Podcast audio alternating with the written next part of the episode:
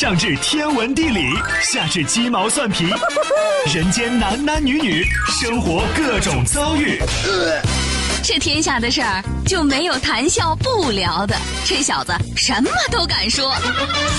开心 Taxi，道听途说，就听谈笑的。困了吧？嗯。累了吧？嗯。不给力给力了，就听谈笑呀，听开心 Taxi，道听途说。生活难免苦辣咸，谈笑陪你说甘甜。开心 Taxi，道听途说。FM 九十二点六，谈笑为你而说。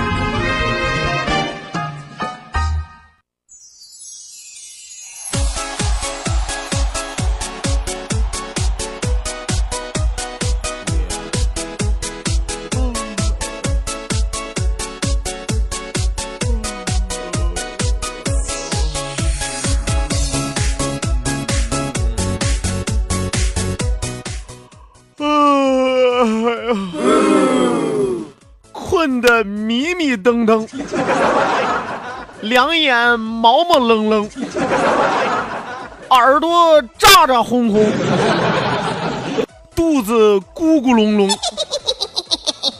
满脸红红彤彤，但节目正正经经。啊，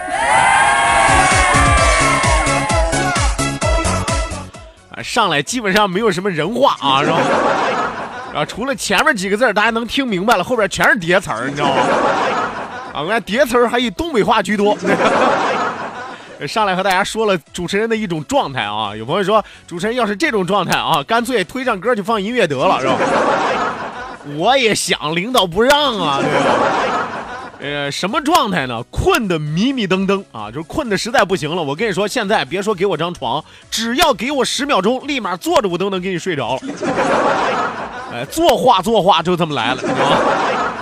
两眼毛毛愣愣啊！我现在看谁都是模模糊糊的，看谁都有重影，你知道吗？哎，我今天坐下之后，光找话筒我找了五分钟啊！为啥呢？我老觉得俩话筒，我得冲哪个说话呢？这是。耳朵炸炸轰轰啊，耳朵有点耳鸣，今天还有点耳朵疼啊，也不知道什么原因啊，是中耳炎还是耳穿孔？肚子咕咕隆隆啊，咱都知道，主持人上节目之前基本上都是饿着的啊，为什么呢？因为吃的太饱容易，你们懂的啊。满脸红红彤彤啊！有朋友说这是冻的呀，还是热的呀？我跟你说都有啊！刚从外边进来，觉得有点冷，结果屋里的暖气呢还有点热啊！一冷一热，冰火两重天，腾，满脸红红彤彤啊！但不管怎么说啊，不管你是迷迷瞪瞪、毛毛愣愣、咋咋轰轰、咕咕隆隆，还是红红彤彤，我们的节目一定要做的正正经经。啊，估计懂行的朋友要说了啊，前面说的都对啊，就最后这一句啊，白扯你。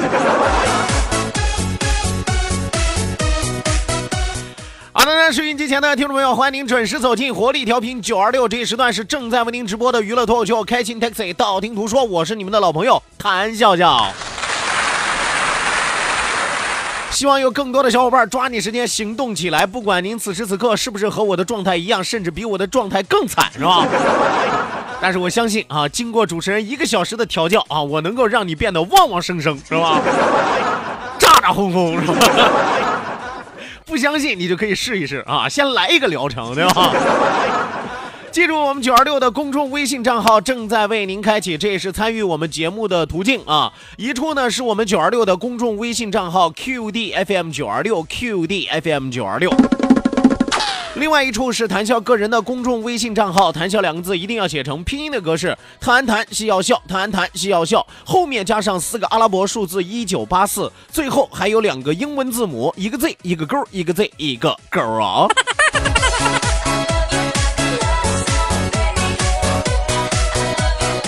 网络收听我们的节目，欢迎您手机下载蜻蜓 FM，搜索青岛西海岸城市生活广播，或者是直接关注我们九二六的公众微信账号 QDFM 九二六，正在为您同步直播。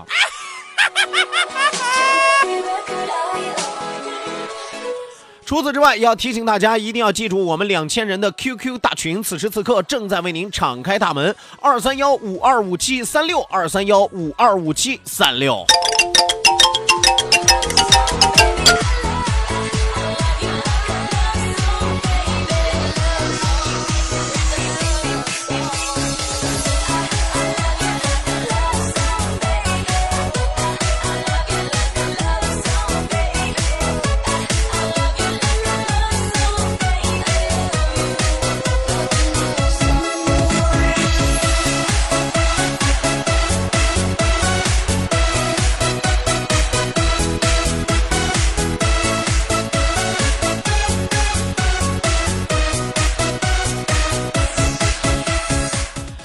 呃，今天音乐听的稍微时间长一点哈。有朋友说，为什么谭笑你是不是偷懒？不是哈，我得通过音乐把我的情绪调动起来，是吧？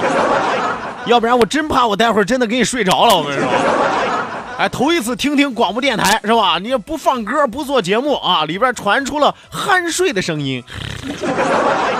嗯，棉花糖。嗯，大门儿。呃，梦话啊，梦话，不是心里话啊，不是心里。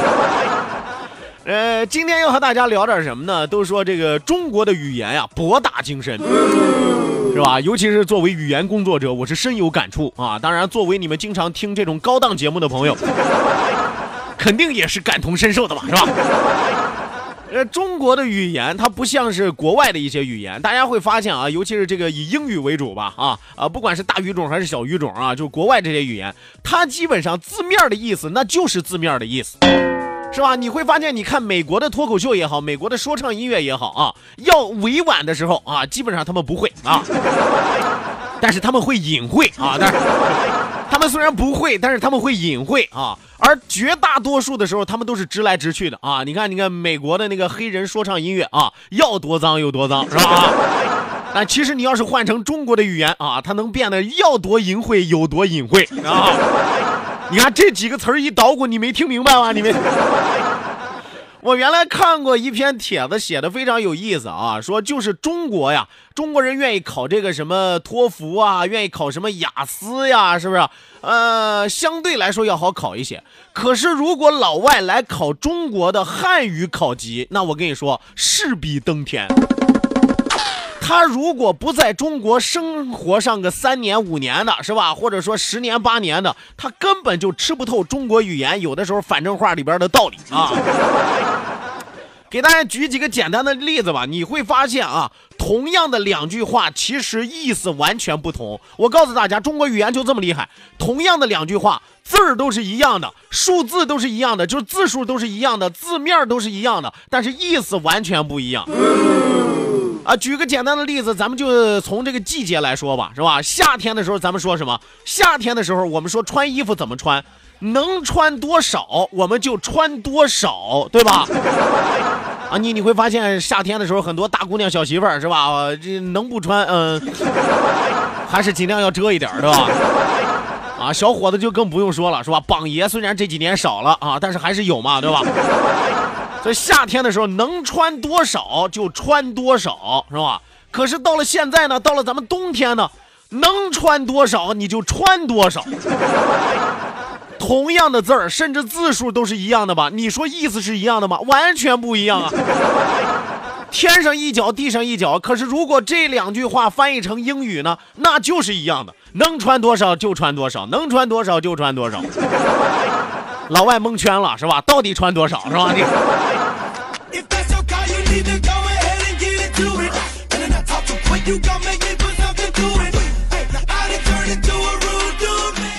呃，包括我原来在节目当中和大家说到了啊，说到了什么呢？说到了这个单身狗的问题啊，为什么会有单身狗出现啊？不管是剩男还是剩女，为什么会有单身狗出现？你找一个单身狗，你问他啊，你说你为什么会单身啊？即使他给你回答两种答案，但是同样可以用一句话来概括啊。比如说，你问这个单身狗，他长得挺漂亮的啊，呃，你为什么是单身啊？他会告诉你啊，因为我谁都看不上。是吧？什么意思？不管你是谁，摆在我面前，我看不上你啊，因为我谁都看不上啊。另外一个，你再问一个单身狗啊，长得可能条件不是特别好啊，你为什么单身了呀？他会告诉你，因为我呀，谁都看不上我啊，谁都看不上，什么意思呢？我呀，不管在谁面前，别人都看不上我，因为谁都看不上啊，因为谁都看不上啊，您能听明白了吗？啊，中国人肯定听起来没有问题啊，只要你是实打实的中国人，对吧？但是估计在国外留洋几年的回来也不一定能弄明白了啊。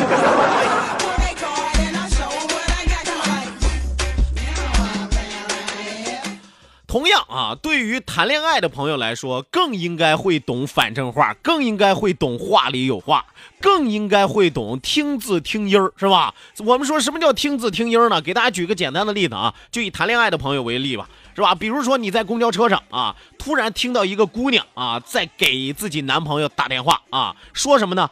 说呀，我现在呀啊，我现在马上就到泽润金融广场了 啊。举个例子啊，不一定到哪了，或者说我到新城吾悦广场了 啊。你你赶快出来吧啊，你你就往公交站这儿走，你来接我啊。接下来这句话大家听明白了啊？如果你到了，我还没到，那你就等着吧，是吧？如果你到了，我还没到，那你就等着吧。什么意思呢？如果你先到了，我还没有到，那你就等着我吧，是吧？可是，如果他接下来说另外一句话啊，如果我到了，你还没到，那你就等着吧。什么意思呢？这不是说你等着是吧？他是让你做好受惩罚的准备，对吧？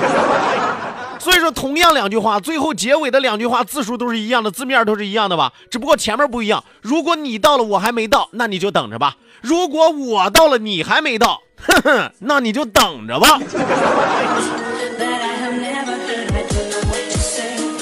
你说这让老外他能听得懂吗？是吧？我我我我我都等，我高低等你是吧？是吧？回头你要揍他的时候，他都纳闷啊，我等你了呀，是吧？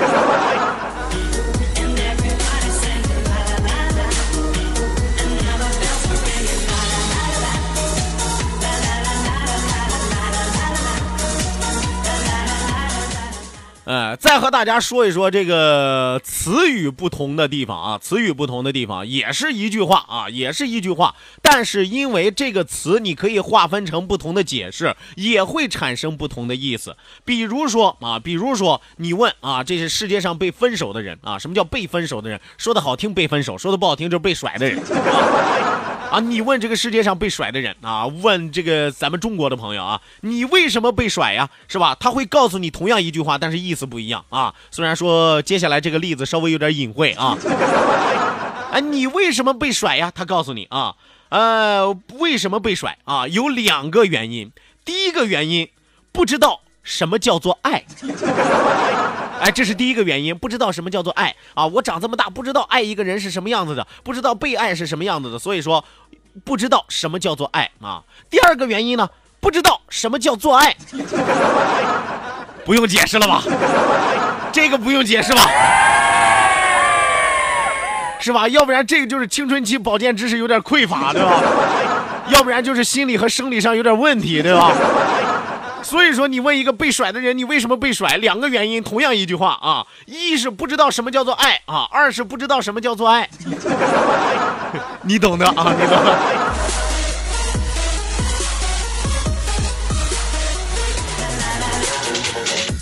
你同样啊，同样的道理啊，咱不说分手了，咱就说离婚吧啊。离婚我们说原因可能有很多，但是现在你要是分析起来，离婚的主要原因就两个啊。这两个呢，用一个词儿就可以概括，用一个相同的词儿就可以概括。现在的人主要离婚的原因是什么呢？一个是因为房事，一个是因为房事。你们自己琢磨琢磨，对不对嘛？是吧？一个是因为房事，一个是因为房事。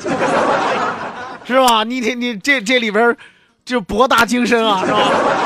高科技啊！一个是因为房市，什么叫一？一个是因为房市啊！现在买个房子太不容易了，房价太高了，买不起呀。一是一一一遇到买房这种事儿，一遇到房子上写神明的事儿，是吧？你看看两个人感情再好，很有可能分道扬镳啊。另外一个，一个是因为房市，另外一个另外一个因为房市是什么？让你这这个已婚人士都懂的嘛，是吧？是吧？你和和不和谐是吧？导致了你婚姻最终的走向嘛，对不对？所以说，今天给大家深入的、浅出的讲解了一下中国的语言到底有多么的博大精深。哎，所以说也要给收音机前的朋友提个醒。经常有朋友抱怨，哎呀，英语比较难学，法语比较难学，日语比较难学，韩语比较难学。拉倒吧，你连世界上最难学的中国话你都能说的这么溜，还有什么是你不会的？好好学习，天天向上啊！听着谈笑，多搞对象啊！不是，听着谈笑啊，好好搞对象啊！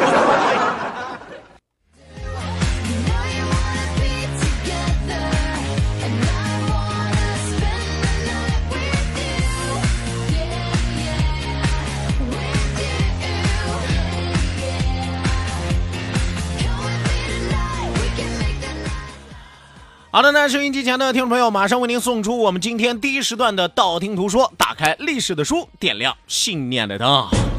道，万法自然；听，天下大观；图，风雨无阻；说，说说说说说什么呀？到底说什么？我哪知道？听谈笑的呀。说，谈笑风生，道听途说，说说道听途说。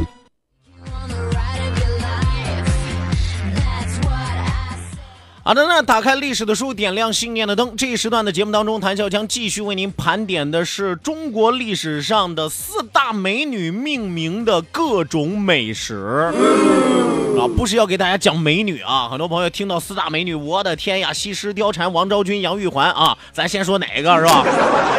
啊，就跟来不及了似的，你 啊，不是和大家说这四大美女，是根据这四大美女命名的美食。最近这两天一直和大家在说谁呀？在说的是西施。哎，咱们说过西施蛇，说过这个西施虾仁儿。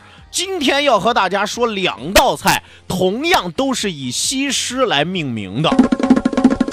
这第一个呀，确切的来说，不能算是一道菜啊，应该算是一个饮品啊，茶叶的一种，叫做什么呢？西施银芽。